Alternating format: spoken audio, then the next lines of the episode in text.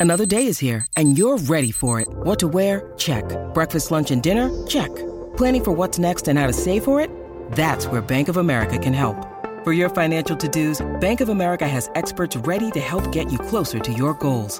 Get started at one of our local financial centers or 24-7 in our mobile banking app. Find a location near you at bankofamerica.com slash talk to us. What would you like the power to do? Mobile banking requires downloading the app and is only available for select devices. Message and data rates may apply. Bank of America and a member FDIC.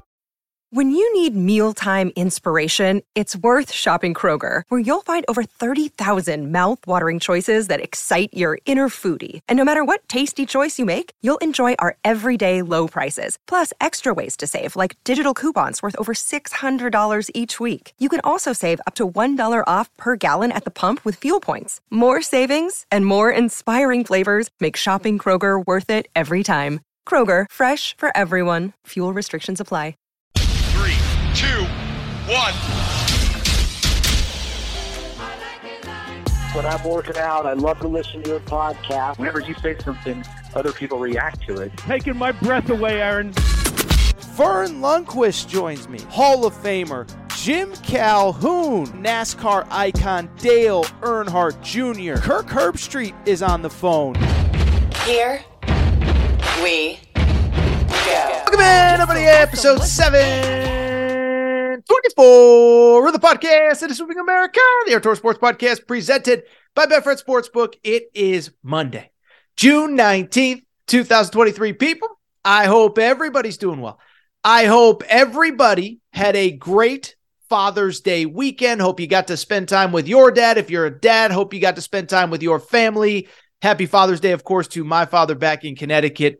And of course, also happy Father's Day to my son, JJ Redick. Yes, it's been exhausting being your daddy these last two years, JJ Redick, but somebody's got to do it. Somebody's got to keep you in line. Yeah, I've been holding on to that one for a while, but here's what you need to know about today's show. I'll say this jam packed Monday Aaron Torres pod. So we're actually going to start with the Ja Morant suspension from the weekend. Um, I talked Ja Morant a few weeks ago. It feels good to just put a little bow on that talk a little bit about Ja Morant, what happened there. Don't do a ton of NBA, but this feels like the right topic to hit. While we're talking NBA, maybe a quick minute or two on Bradley Beal to the Suns. I'm not crazy about it. And then from there, we'll get to the usual college hoop stuff.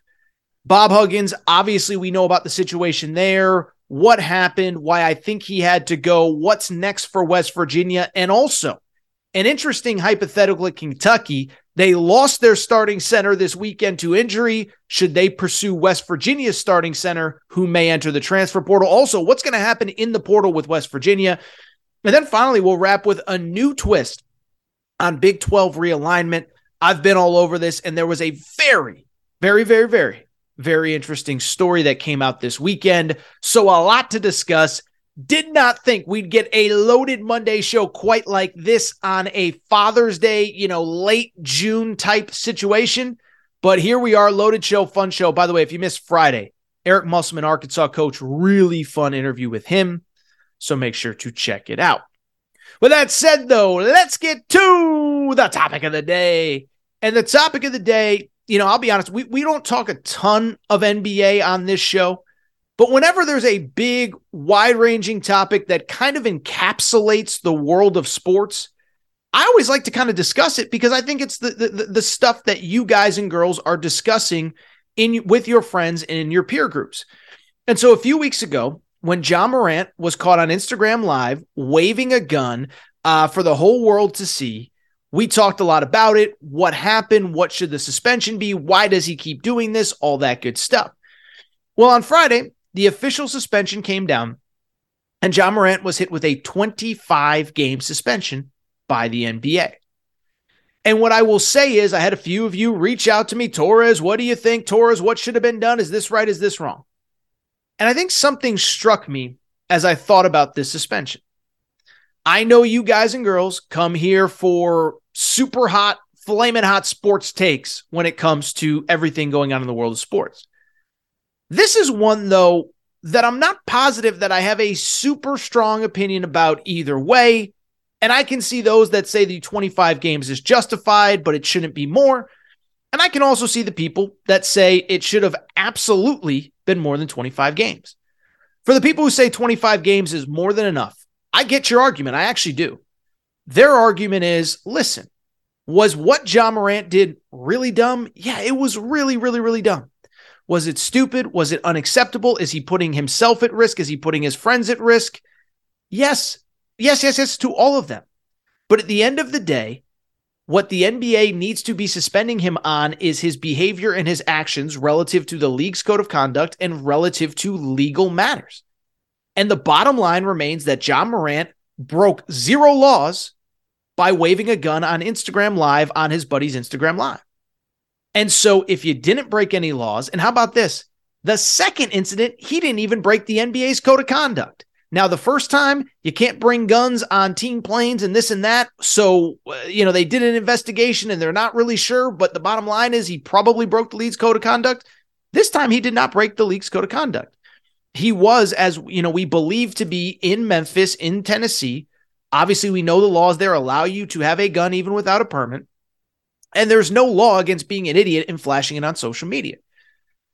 So, for people who say 20 to 25 games is more than enough, I, I, can't argue with that argument. At the same time, though, let me also say this.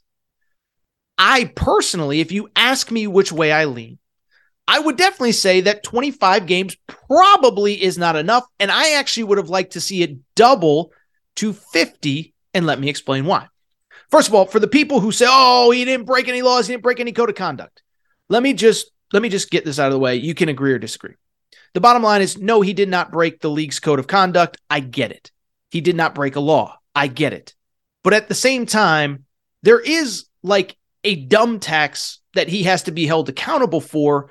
And at the same time, while he didn't break any laws or or league code of conduct, the NBA is a private organization and I think we would all sort of kind of agree that it probably doesn't look good for the NBA to have one of its foremost faces of the entire organization flashing a gun on social media. And so you can tell me it didn't break the law. You can tell me you didn't break the code of conduct. But at the end of the day, everybody knows that as you advance in life, as you get to have a more high profile job, as you get paid as though you have a more high profile job, you also have more high profile responsibilities. In a lot of ways, you know what this reminds me of? What do we always talk about with the NFL? The NFL's main goal is to protect the shield. Well, the NBA's main goal is to protect that Jerry West logo. It's to protect the NBA. And so think about if you're the NBA, star, face of one of your one of the big faces that you plan on building the next 10 years around. And you know what else that a lot of people haven't talked about? The NBA is in the middle of a media rights deal where they're negotiating for billions of dollars. You think it looks good for the NBA to have one of their young stars, again, a guy that you would think that ESPN, Turner, whomever gets that next TV package is going to want to build around? You think it looks good for them to say, yeah, you know, TNT, get ready to put Ja Morant on TV on a Thursday night? Do you think TNT wants that? You think ESPN wants that? Of course not. And that to me is part of this as well. Don't tell me, oh, 25 is enough. He didn't break a law. I get it but he is still an employee of a private organization and he does have a responsibility to his employers to act with more discretion. If you want to carry a gun, I disagree with it. If you want to flash a gun, I even disagree with that, obviously. But just don't do it on social media. Just don't embarrass your employer. We're going to talk about it in a minute with Bob Huggins. Don't embarrass Bob Huggins' employer just went to bat for him a month ago after the first incident. Don't embarrass your employer, which is exactly what Ja Morant did. Here's why I also believe the 25 games probably wasn't enough. I don't really know if 25 games is going to teach Ja Morant the lessons that he needs to learn out of this whole situation. And I know I'm just a guy with a podcast, with a radio show, some contacts in sports. I don't know Ja Morant. And I don't know if he's truly um, apologetic this time, if he truly feels terrible, all this, all that. But at the same time, you know how I kind of get the sense that Ja Morant still does not get the severity of what he did? It's because am I the only one that remembers that literally a week ago, Ja Morant and his camp were trying to argue, oh, it wasn't a real gun. It was a fake gun. It was just all a big joke. So if you're arguing a week ago that it was a fake gun, why are you apologizing to us on Friday when the suspension comes down? Oh, because it wasn't a fake gun, because it was a real gun. And this is the part that drives me crazy as a consumer of sports and somebody who talks about it. This is what drives me crazy. Ja Morant and his camp think we're idiots because the first time around, remember what Ja Morant said? Oh, I went to therapy. I dealt with my issues. That is so insulting to anyone who works in the therapy field, is around therapy, mental health, whatever. He went to, he claimed he went to therapy for two days. For two days. That doesn't solve anything. That doesn't fix anything, okay? And I've said it a million times. I'm sympathetic to mental health. My wife works in mental health. My sister works in mental health. My sister in law works in mental health.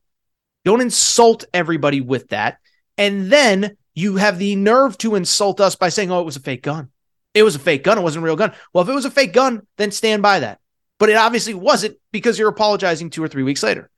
And so to me, you suspend Ja Morant 25 games. Guess what happens? He's back by Christmas, and I'm not really sure that he learned all that much. And here's the other thing that you have to consider as well Ja Morant can appeal that suspension. So, Ja Morant, in theory, it's 25. It might be down to 18 or 20 or 15 by the time this thing is all said and done. And so, did he really learn anything? If the suspension is 15 games and he's back by December 1st, if the suspension is 20 games and he's back by December 15th, probably not.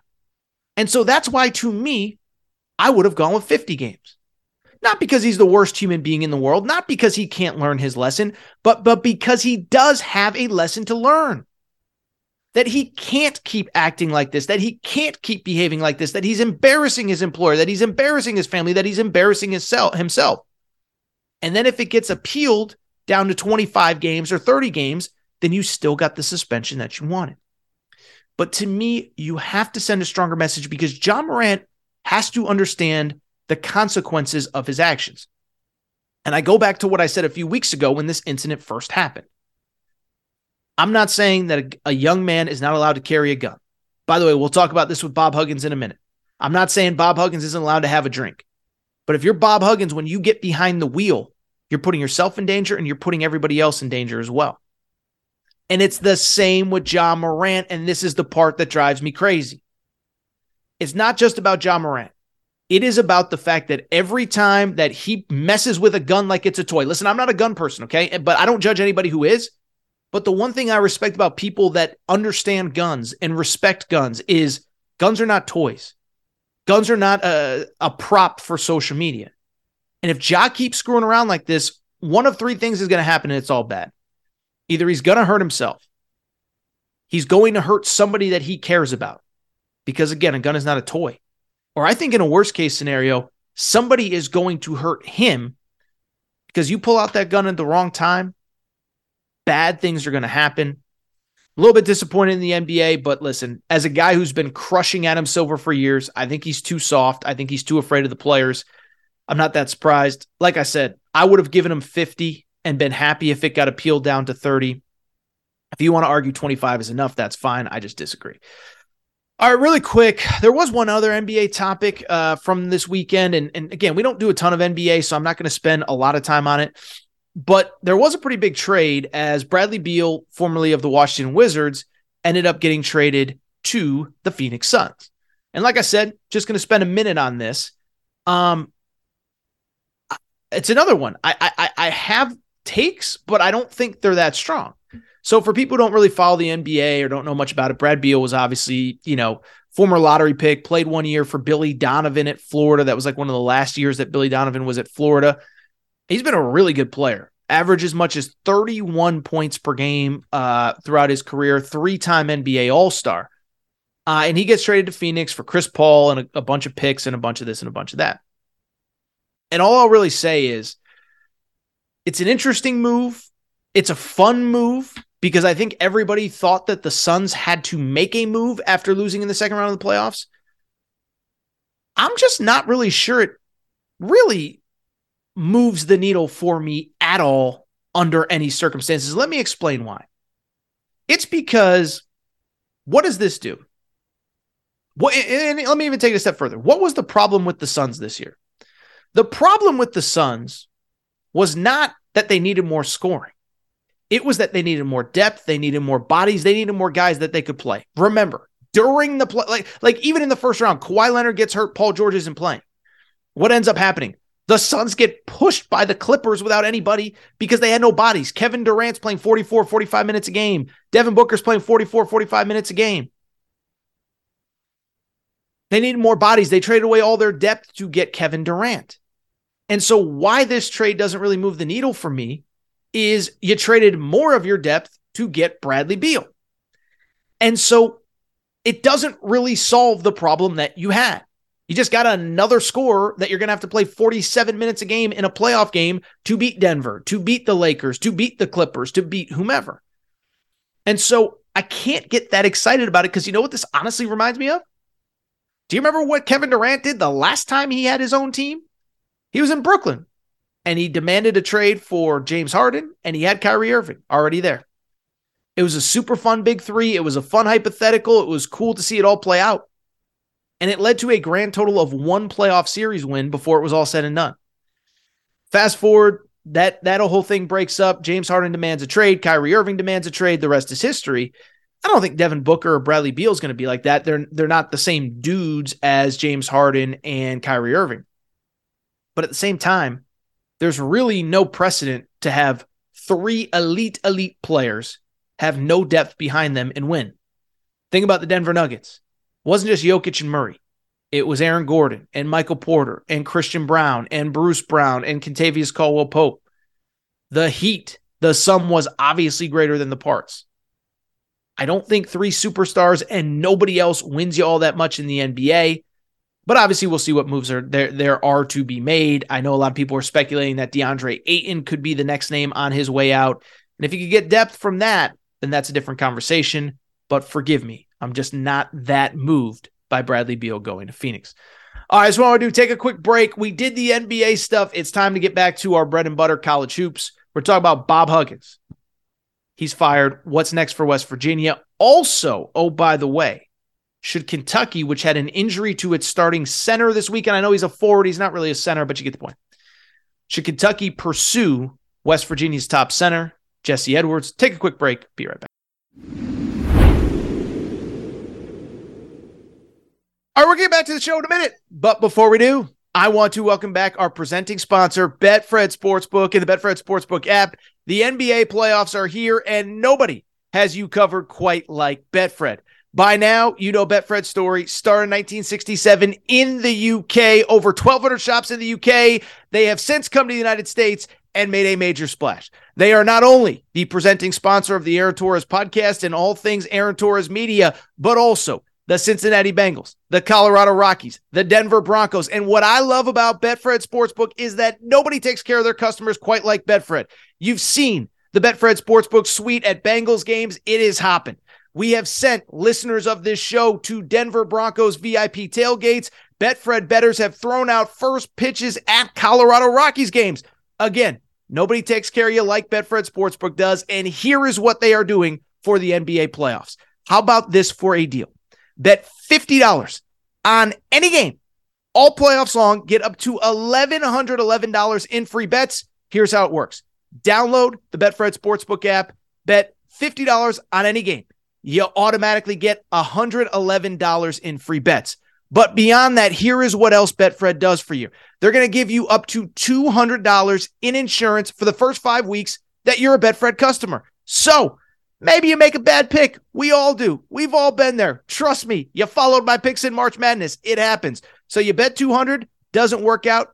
Get 200 insurance for the first five weeks that you are a Betfred customer, equating up to $1,111 in free bets thanks to Betfred. Again, nobody takes care of you like Betfred does. Love working with them. They are the presenting sponsor of the Aaron Torres pod. Tell them Torres sent you. Download the Betfred Sportsbook app right now. Judy was boring. Hello. Then Judy discovered chumbacasino.com. It's my little escape. Now Judy's the life of the party. Oh, baby, Mama's bringing home the bacon. Whoa. Take it easy, Judy. The Chumba life is for everybody. So go to ChumbaCasino.com and play over 100 casino style games. Join today and play for free for your chance to redeem some serious prizes. ChumbaCasino.com. No purchase necessary. Void where prohibited by law. 18 plus terms and conditions apply. See website for details. It is Ryan here, and I have a question for you. What do you do when you win? Like, are you a fist pumper? A woohooer, a hand clapper, a high fiver. I kind of like the high five, but if you want to hone in on those winning moves, check out Chumba Casino. At ChumbaCasino.com, choose from hundreds of social casino style games for your chance to redeem serious cash prizes. There are new game releases weekly, plus free daily bonuses. So don't wait. Start having the most fun ever at ChumbaCasino.com. No purchase necessary. VGW. Void were prohibited by law. See terms and conditions. 18 plus. Hello, it is Ryan, and I was on a flight the other day playing one of my favorite social spin slot games on ChumbaCasino.com. I looked over the person sitting next to me, and you know what they were doing? They were also playing Chumba Casino. Coincidence? I think not. Everybody's loving having fun with it. Chumba Casino is home to hundreds of casino-style games that you can play for free anytime, anywhere even at 30,000 feet. So sign up now at ChumbaCasino.com to claim your free welcome bonus. That's ChumbaCasino.com and live the Chumba life. No purchase necessary. VGW. Void were prohibited by law. See terms and conditions. 18 plus. All right, everybody. I'm back. Good to be back. Good to be back. Do want to switch gears. Um, and unfortunately, I want to talk about another very serious topic from over the course of the weekend. I think you guys, girl, guys and girls, know where I'm going with this one. I'm of course talking about Bob Huggins, legendary West Virginia basketball coach, 69 years old. On Friday night, got arrested for a DUI. And by now, I think everybody knows the details, but arrested for a DUI. It came just a few months after he made that homophobic slur on radio. At that point, many believed that he should be fired for the slur. West Virginia stood by him, basically put him on a zero tolerance policy. Well, on Friday night, he gets arrested. On Friday night, he gets a DUI. And by late Saturday, he had officially resigned as the head coach of West Virginia basketball, essentially bringing a sad end to a Hall of Fame career. Just a couple really quick thoughts on the Bob Huggins stuff, and then I do want to look forward. Um, but let me start with Bob Huggins the person, the man, the whatever. And I'm not claiming that I know him or, or I'm going to psychoanalyze him or anything like that. As a matter of fact, generally, if you listen to this show, you guys and girls know I'm actually the exact opposite. I am not a moralist by any stretch of the imagination. I'm not perfect. I have made mistakes. I am far from a perfect human being. Um, and I don't, I try not to judge others for the decisions they make and the situations that they find themselves in, because again, I'm far from a perfect person. At the same time, when you read the details of this arrest, it, it, it's pretty jarring, right? So 0.21 blood alcohol level, that's twice the legal limit. They found empty beer cans in his front seat and in his trunk. Failed multiple field sobriety tests. On top of that, literally did not know what city he was in according to the police report. This is all according to the police report. This isn't something I read on a message board. It's not rumor, it's not innuendo. This is from the police report didn't know what city he was in, couldn't explain why he would be in Pittsburgh.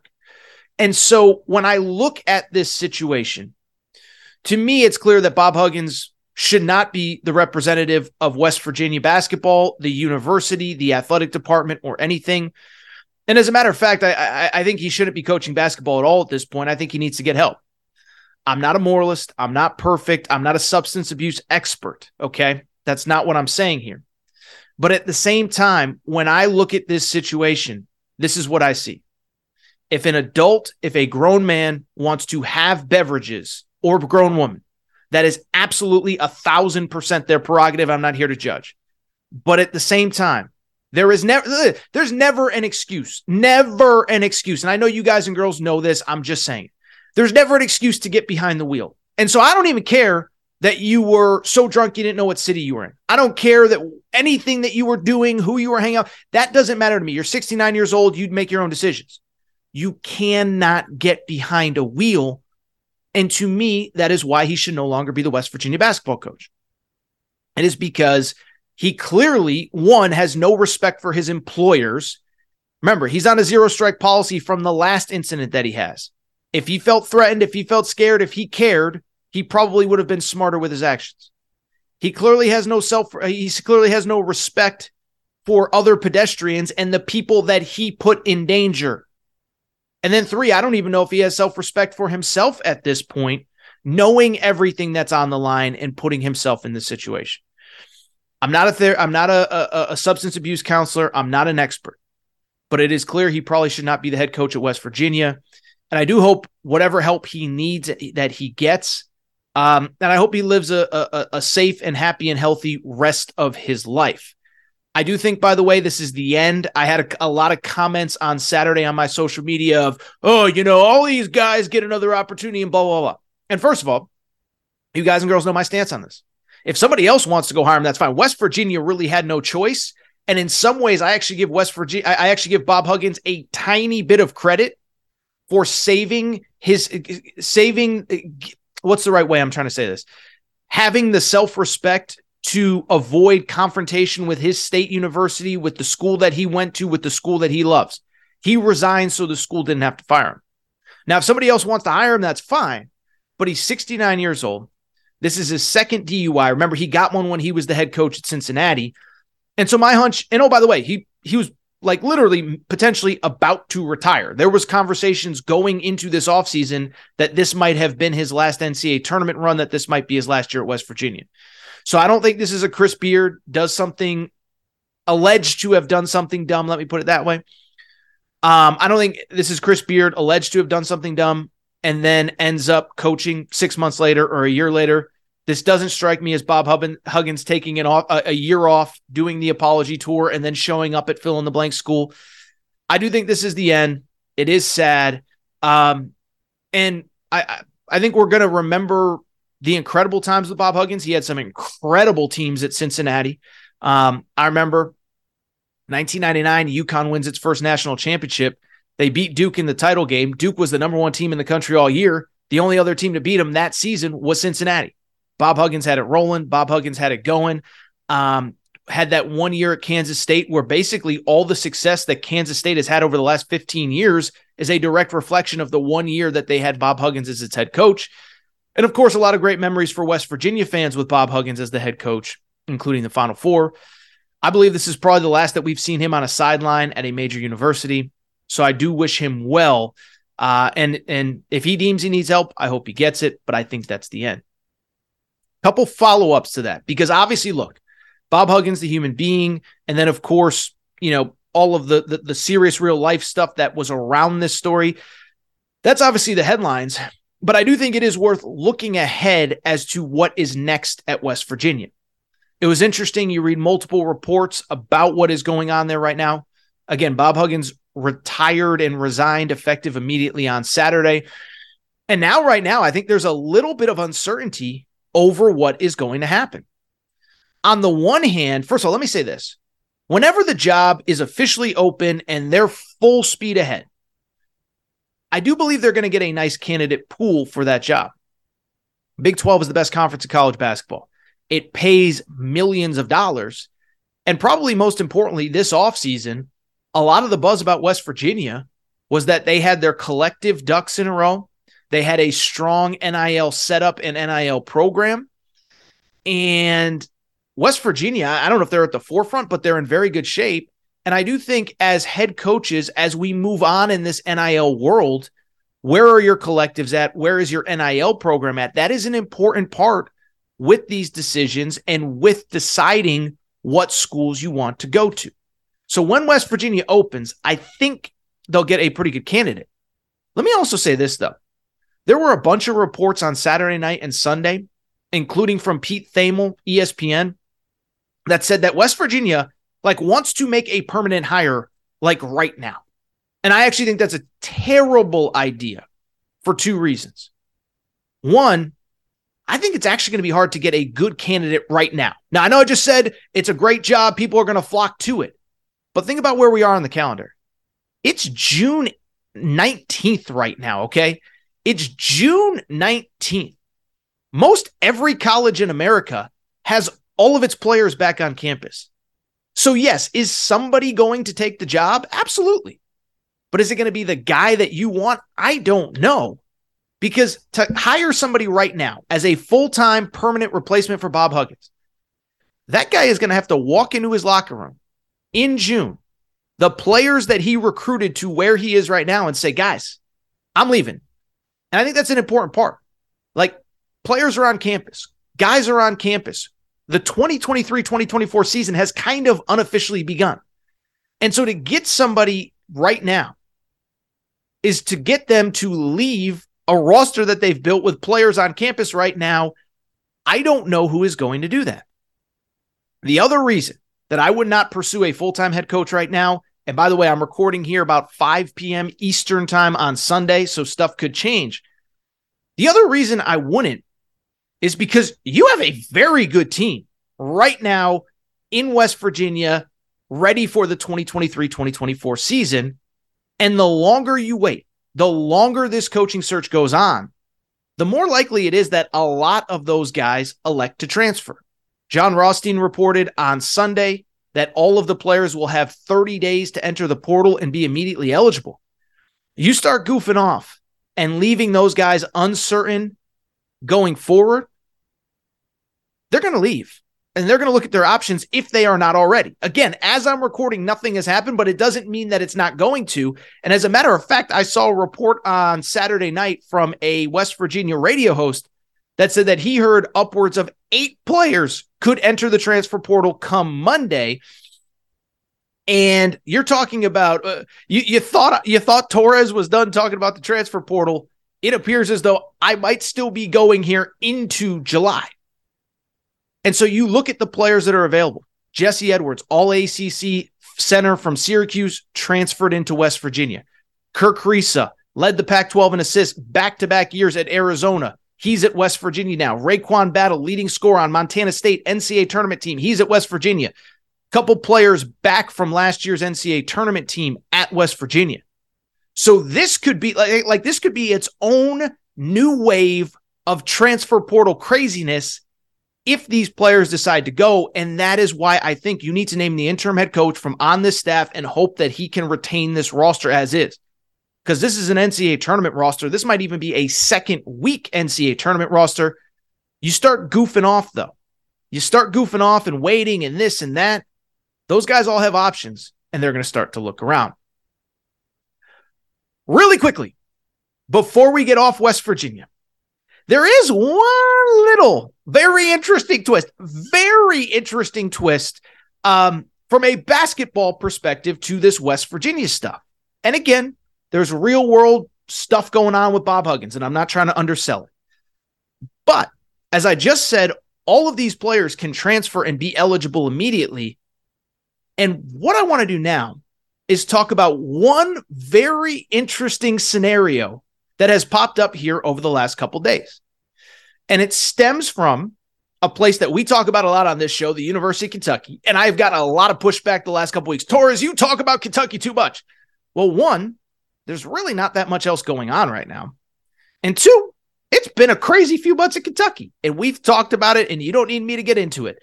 But this was a team that basically, right now, they added another high school player this week named Joey Hart, really good shooter, all that good stuff. But I bring it up because right now they are going into the season, the roster that they have right now, seven freshmen, two sophomores. That's all they have right now. Now they're probably going to add an eighth freshman this week, but it doesn't change the fact that this is going to be the youngest team in college basketball unless they make major moves. Now we'll see what happens with Antonio Reeves, their starting shooting guard, who's currently in classes trying to graduate at Illinois State to be a grad transfer. But why I bring it up, there was something very interesting that happened this weekend, and there is a now West Virginia twist to it. And that story is that in an offseason where John Calipari couldn't take any more bad news, Kentucky actually got maybe the worst news that they possibly could have on Friday afternoon. And I did a YouTube exclusive video you can go back and check out. But Aaron Bradshaw, seven foot one center, McDonald's All American. Remember, the reason Kentucky couldn't get any players in the portal was because the freshman class was so good. Well, Aaron Bradshaw, seven foot one center, it's reported by Shams Charania of The Athletic, very good NBA reporter, that Aaron Bradshaw has suffered a foot fracture and that he's going to need surgery and is out for the foreseeable future. Now, where it gets interesting is a few things. Is Aaron Bradshaw, um, excuse me, uh, there were reports after that injury kind of was, you know, kind of acknowledged as as a thing. So Aaron um, Bradshaw, according to some reports, could be out four to six months because of this injury. Now, what's interesting is, and I'm not questioning the reporting, Jack Pilgrim, my buddy, who I think is as good of a beat reporter as there is in America right now, um, said four to six months. I'm not questioning him. But there was a separate report where it's where where where somebody else said it's four to six weeks in which Aaron Bradshaw should be back. Something that he then sort of confirmed on social media. He said something to the effect of like, you know, uh, uh, you know, smart, you know, some guy posted it's a four to six week injury. He said, smart man, whatever. So why I bring it up? Starting center, not a lot of depth in the front court. I, starting forward, whatever. I don't know if he's a center, whatever. Starting forward, not a lot of depth in the front court. Gets hurt, and we have no real timetable on when he's going to come back. And so I bring it up, and people are you're probably sitting there saying, "What does this have to do with West Virginia?" Well, on Sunday morning, Father's Day, I decided to put out a tweet just to gauge, put, a, put dip a little toe in the water, just to see the reaction of Kentucky's fan base to to a proposal that I had. And the proposal is basically this: Jesse Edwards, as I mentioned, play was a played at Syracuse the last three years, transferred to West Virginia this offseason, was an all ACC center at West Virginia or at Syracuse. And my question very simply was this if you if Kentucky were to pursue Jesse Edwards and they could get him, but it meant that Aaron Bradshaw, because of either the injury or because of the roster situation, never played a moment of basketball at Kentucky. I said, Would you take it? If you could get Jesse Edwards all ACC forward, but it guarantees that this kid does not come back to play this year because of this injury, would you take that trade? I will say this I put that out on Twitter and it got about as much of a 50 50 reaction as I possibly could have imagined. And so, what I want to do now is read some of the responses to this question. I'll read you the exact tweet, the exact tweet that I sent out on Sunday afternoon. I said, hypothetical question for Kentucky fans out there. If you could get West Virginia transfer Jesse Edwards, but it means that currently injured five star freshman Aaron Bradshaw never plays a game for you, would you take it? Comment below. Curious for your thoughts on this one. So here is just a smattering of some of the responses that I got. At last check, it was about 41 responses, seven or eight quote tweets. Here is the response to that question. If you could get Jesse Edwards from West Virginia, but it means that five star freshman Aaron Bradshaw would never play a game for you, would you take it? Here are some of the comments. Tyler, sure would absolutely take it. Kentucky update. Uh no, if anyone says yes, they're lying. DraftCat says, Y'all could end bad take Torres by simply blocking him. Don't think he really understood the full exercise. Also, shout out to DraftCats for basically saying, You should block me while also sharing my content, which, oh, by the way, was very engaging because there was a lot of interest in it, but neither here nor there. Let's keep going with some of the other responses. Danny Davis said, Give me Edwards, please. Cody Lockhart said, In a heartbeat, a proven, experienced, talented player versus a potentially injured freshman whose best days of basketball are years down the road. Easy choice for me. Nick McCardo, respectfully, clearly did not understand the question. He said, Let's just play Jesse Edwards at the five and Bradshaw at the four. Well, that wasn't the question. Alex Weber says, No, not a chance. Bradshaw 100 times out of 100. And so I bring it up because just listening to those responses, it is very clear that there is a very 50 50 split on if Kentucky should even pursue this guy and if they could get him. But it means that it's possible that you lose Aaron Bradshaw. It's a fascinating question. There seems to be um, uh, wild responses. And let me finish with one final response. Clay Mason says, Yes, you take him. And then he followed up with this has another coach been held hostage by agents, clingers, advisors as much and as badly as John Calipari? Get guys who want to and will play. No more Shaedon Sharpes, Jarred Vanderbilt's, Terrence Clarke's. Quit caving to agents. And so that's where it gets interesting because there are really two layers to this question going forward. To be clear, I would take Jesse Edwards. To me, it's not even that difficult of a question. And it's for a lot of the reasons that people said, including Cody Lockhart, who said proven experience talent versus potentially injured freshman. On the one hand, you're getting, and this is under the hypothetical that Kentucky wants him, that he wants to go to Kentucky. I don't know if they're recruiting him, but I think it's a fun hypothetical. Why I bring it up. If it was up to me, zero doubt in my mind, I would pursue Edwards, even if it meant Aaron, Aaron Bradshaw never plays a minute for me. Jesse Edwards is a proven, established college big man at both ends of the court 15 points per game, 12 rebounds per game, three blocks per game in the ACC last year. Now, he's playing at Syracuse. They weren't very good, so you might not be familiar with his game. He is a very good college basketball player. If you can get that guy this late in the process, I don't even think it's up for debate. And then I don't think it's up for debate because right now, the Aaron Bradshaw injury is very weird. And if it if it was a definitive four to six weeks and okay, he's going to be ready to go by August, that's a lot different than four to six months, and he'll maybe be ready by December. And that to me is the weird part behind this. And it's something that Clay Mason brought up in his tweet. He said, Has any other coach been held hostage by agents, clingers, and advisors as much and as badly as Calipari? Why do I bring it up?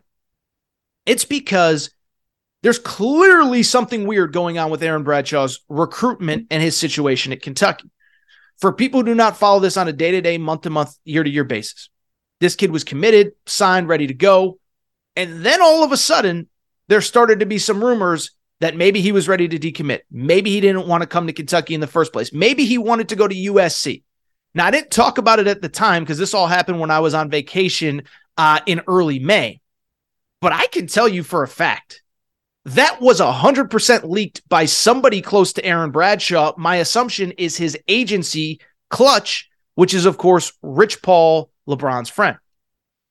I know it because I'll be honest, I kind of snooped around this and I can tell you, USC was like, we don't know anything about this situation. And as a matter of fact, my understanding was it actually created a little bit of friction at USC because their players were seeing it and saying, wait a second now, are you bringing in somebody in May and June to replace us? And so I bring it up because there's something weird going on with this recruitment. Now there's an injury where he says four to six weeks, but somebody else is saying four to six months. And it does feel like this could be one of those deals where a player kind of, I hate to say it, potentially, do you want to call it nursing an injury? I don't know if that's the right word to put it, but you go through the years and there's been some weird stuff at Kentucky. Listen, I hate to to speak poorly of, of anybody, but Jarred Vanderbilt, who's playing in the NBA with the Lakers now, it was a weird back and forth. Is he healthy? Is he not? He comes back for one game, then he disappears again, and nobody knows what's going on. Terrence Clarke, the late Terrence Clarke, I hate to say it. He was a great kid. I interviewed him a couple times. Sweetest kid I've ever met. But there was a point in that season where he was saying he was hurt. And John Calipari literally in a press conference said, He's been cleared by our doctors. I don't even know what's going on. And so now you have another situation with another weird injury with a kid that has been having some weird stuff going on anyway. I wish Aaron Bradshaw well. I hope he comes back and he's 100%. It's not even up for debate. But I do think if you're Kentucky, you have to start looking at other options. And I don't think there was really another option available as of 48 hours ago. But right now, there absolutely is. And if I was Kentucky, I'd move full speed ahead with Jesse Edwards. Don't know if you can get him. Don't know if he's interested. Don't know if he's staying. Don't know if he'd go somewhere else if he doesn't stay at West Virginia. But I'd go full speed ahead and say, we got a wide open spot in our starting front court. Come here, be great. You're going to play with great guards, and you see what happens from there. All right, so what I'll do, take a quick break, come back. And when I come back, uh, one last college sports story that I do want to get to as new twist in the Big 12 expansion rumors. Just when you thought this stuff was starting to slow down, I think it's actually starting to heat up. Going to take a quick break. We'll be right back. It's time for today's Lucky Land horoscope with Victoria Cash. Life's gotten mundane, so shake up the daily routine and be adventurous with a trip to Lucky Land. You know what they say. Your chance to win starts with a spin. So go to LuckyLandSlots.com to play over 100 social casino-style games for free for your chance to redeem some serious prizes. Get lucky today at LuckyLandSlots.com. Available to players in the U.S., excluding Washington and Michigan. No purchase necessary. VGW Group. Void where prohibited by law. 18 plus. Terms and conditions apply. Hello, it is Ryan, and we could all use an extra bright spot in our day, couldn't we? Just to make up for things like sitting in traffic, doing the dishes, counting your steps, you know, all the mundane stuff. That is why I'm such a big fan of Chumba Casino. Chumba Casino has all your favorite social casino style games that you can play for free anytime, anywhere with daily bonuses. That should brighten your day a little. Actually, a lot. So sign up now at chumbacasino.com. That's chumbacasino.com. No purchase necessary. VGW Group. Void were prohibited by law. See terms and conditions. 18 plus. All right, everybody. I'm back. Gonna be back. Gonna be back. Final segment of the show. So good to be back. And I do want to go ahead and wrap with, frankly, um, a topic that I'll be blunt. Like, like I'm not even saying it to brag or to be arrogant or to be cocky.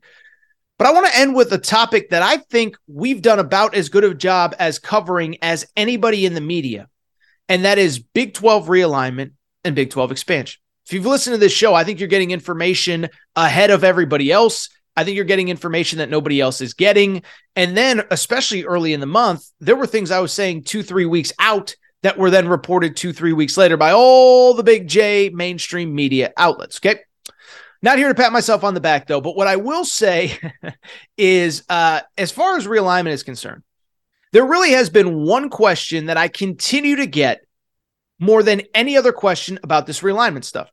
And the question is pretty straightforward. Okay, Torres, enough about this report, that report. I don't really care about all that. When do you think something is actually going to happen? When do you think movement is going to be made? And if you've listened to this show, if you follow me on social media, I've been pretty consistent. I have said I believe that there is going to be major moves by the end of this month, by June 30th into July 1st. Now, the question becomes why June 30th? What's so important on June 30th? Well, it is actually a little known clause involving San Diego State and its athletic department. San Diego State, listen, it's kind of an interesting uh, uh, uh, program in this whole process because it's clear that both the Pac 12 wants them and the Big 12 wants them. But where it gets interesting, and I've said this a few times on this show, is that on June 30th, so in other words, literally what, 11 days from now, San Diego State has a clause in its contract with the Mountain West where if they're to leave the Mountain West, they would have to pay 30 plus million dollars in an exit fee, about $34 million in total. If they leave before June 30th, or really before July 1st, so June 30th or before, they would have to pay half of it. And so I've said June 30th is the day everybody's got to make moves because San Diego State's got to be out the door. They got to have the offices packed. They got to do this. They got to do that. So why do I bring it up? It was because on Friday, we got a very, very, very interesting report from Pete Thamel with ESPN. Essentially, San Diego State's back is against the wall and they're scrambling. Here is what Pete Thamel essentially reported. It is that over the course of the last week or two, San Diego State has essentially sent the Mountain West a letter requesting an extra 30 days on top of that June 30th to figure out its future. Basically saying, like, we know we ought to be out by June 30th, but we don't really have an invite to the Big 12 and we don't really have an invite to the Pac 12 at this specific moment. And so, because of it, is it all possible that they could give us another 30 days to figure it out? And where it gets interesting, this is a very public, very interesting back and forth. San Diego State sends that letter. The Mountain West basically says, uh, yeah, screw you guys. No, you can't get the extension. And the Mountain West took it a step further. They started the process of actually trying to kick San Diego State out of the league to basically get them out. And so then last week, San Diego State had to send a second letter saying, no, no, no, no, no.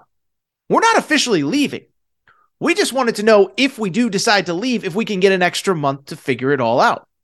And so it was a very public back and forth. It was very fascinating. By the way, shout out to San Diego State because essentially what San Diego State did was this San Diego State was basically the husband or the wife that's getting a divorce and has already found a new partner and is like, uh, yeah, I know I'm leaving you for somebody else, but our house isn't really ready yet. So, so, so can me and the new wife, can me and the new husband, can we just crash the house for a little bit longer? Like that is essentially what San Diego State did on a very public platform. But what it says to me is pretty straightforward. This realignment stuff is dragging along. It's not going as quickly as I expected or a lot of the insiders expected. And after making some phone calls over the weekend, talking to some people that I trust, um, I think we're in for a very interesting next couple weeks from both the Big 12 and the Pac 12. And so now the question becomes like, and, and, this is really what I want to get to with the crux of this conversation is like, well, Torres, what's like, what, what's taking so long? Like, what is going on that is holding this whole process up? And as best I can tell, talking to multiple people, I think it's really two things. One, it is from the Pac 12's perspective. And it's funny with the Pac 12 because I've kind of joked if you follow this stuff day in and day out, I've kind of joked like, I don't think the Pac 12 really has a plan. I think their plan is just to say publicly, oh, yeah, we're two weeks away from having a TV deal, and then just keep saying it every two weeks. Oh, no, no, no, we're two weeks away. We're two weeks away. Give us two more weeks. Give us two more weeks. And I think their thought is like, like if we just keep extending this thing, let's hope everybody forgets it. We just whatever, just just going to go on in perpetuity until the end of time that there is no Pac-12 TV deal. And so I've joked about that, but essentially, I think that's a lot of what's going on right now. Is that the Pac-12 keeps guaranteeing, hey, we're going to be on par with the Big 12. We might even be better than the Big 12. Just give us time to get out to cross the T's and dots the I's, and we're going to figure this all out. And so it's put a lot of these Pac 12 schools in a tough spot. If you're Colorado, which very publicly is ready to leave for the Big 12, if you're Arizona, which I think is a little bit further down the, the down the, the the the the process than people think, you're kind of in this tough spot because you're ready to move. You have a legitimate great alternative option, but you also can't really leave until you actually see some real numbers from the Pac 12. Like you can't be Colorado or Arizona and say we're leaving, there's too much instability, blah blah blah, and then all of a sudden the Pac-12 pulls a rabbit out of their hat. They get you a great TV deal, and those schools are making more money than the Big 12 is. And so Colorado's kind of in this weird holding pattern where I think they're ready to leave, but they're like, I got to see some numbers. Because if the Big 12 is offering whatever it is, 34, 35 million, and the Pac 12 gets us 45, like we have to, we would have to stay at that point. And I'm not saying that's what's going to happen. I don't believe the Pac 12 has any real options. I'm just saying that if you're Colorado and Arizona, you have to be cautious there. I also think the other thing that's worth considering it does feel like this entire process has completely slowed down since the Big 12 presidents met a few weeks ago in West Virginia.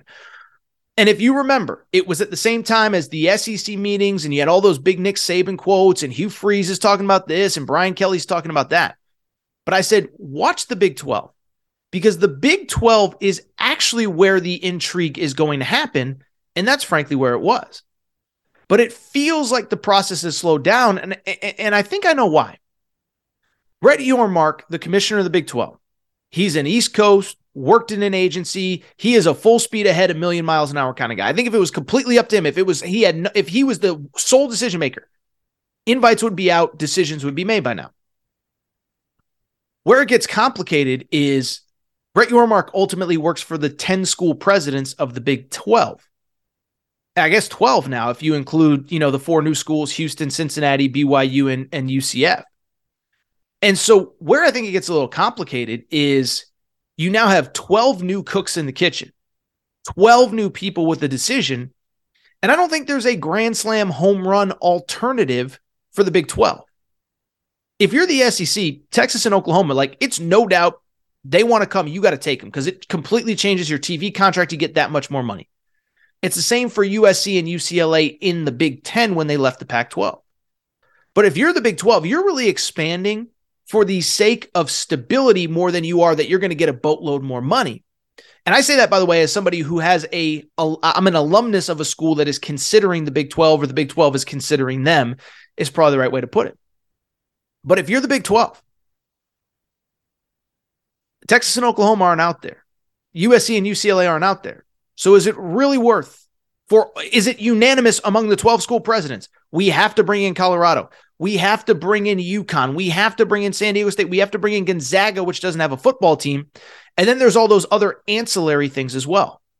Does a UConn, does a San Diego State that's coming from the non quote unquote power five structure, do they get a full share? Do they get the same money we do? Or do they do they take less to come? And so these are all the questions that are starting to get figured out. Um, and I don't know. I, this is the first time I can genuinely say I don't know when we're going to get an answer to all this. I really don't. Now, what I would say is most of everything that I have said before, I'm going to stand by with one little caveat.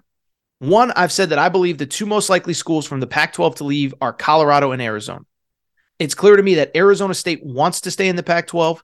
It's clear to me that Utah, I don't get the sense, is totally in love with going to a conference where their rival BYU is. Oregon State, Washington State, Cal, Stanford might have no better options at this point. And really, Washington and Oregon seem to be waiting on a Big, Big 10 invite that I don't know if it's coming. So I think the Pac 12 stays together. I still think Colorado and Arizona are the most likely schools. I still think eventually, if the Big 12 decides to expand, UConn is in the mix. The only thing that I would say has really changed, talking to a lot of people, it seems as though San Diego State really wants the Pac 12. Now, that's not what I would advise them because I don't know if the Pac 12 is going to exist in 10 years, but that appears to be what they want. And so I've thought that the Big 12 made more sense for them, not geographically, but from a comfort and safety and, uh, you know, long term viability standpoint. But it appears as though they are pushing for this Pac 12 bid. We'll see if it comes. By the way, for people who are asking why hasn't San Diego State gotten a bid, it appears as though to me that the Pac 12 is waiting until the TV deal is done before extending additional invites. And then on the flip side, if you you are the Big 12, I think you're waiting to see what the Pac 12 does before you just take San Diego State. But yeah, very interesting twist in a very interesting story. All right, I think that's it for this episode of the Aaron Torres Sports Podcast. I think it's time for me to get out of here. By the way, a lot of ground that we covered today. We talked Bob Huggins recruiting, uh, uh, Ja Morant, a lot of ground covered, and of course the Big 12. By the way, it just shows the versatility of this show and why you guys and girls, I think, enjoy it because it seems as though a lot of you are checking in, uh, especially in these these uh, summer months. So, first of all, goes without saying, thank you guys and girls for your incredible support. Numbers continue to be amazing here in June into July. Uh, and we're going to ramp up a lot of football these next couple weeks and next couple months, and it is officially go time. But thank you guys and girls for your support. It is time for me to get out of here. If you're not subscribed to the Aaron Torres pod, please make sure to do so. Apple, Spotify, Amazon Music, Google Music, wherever you listen to podcasts, make sure you're subscribed. By the way, do me a favor.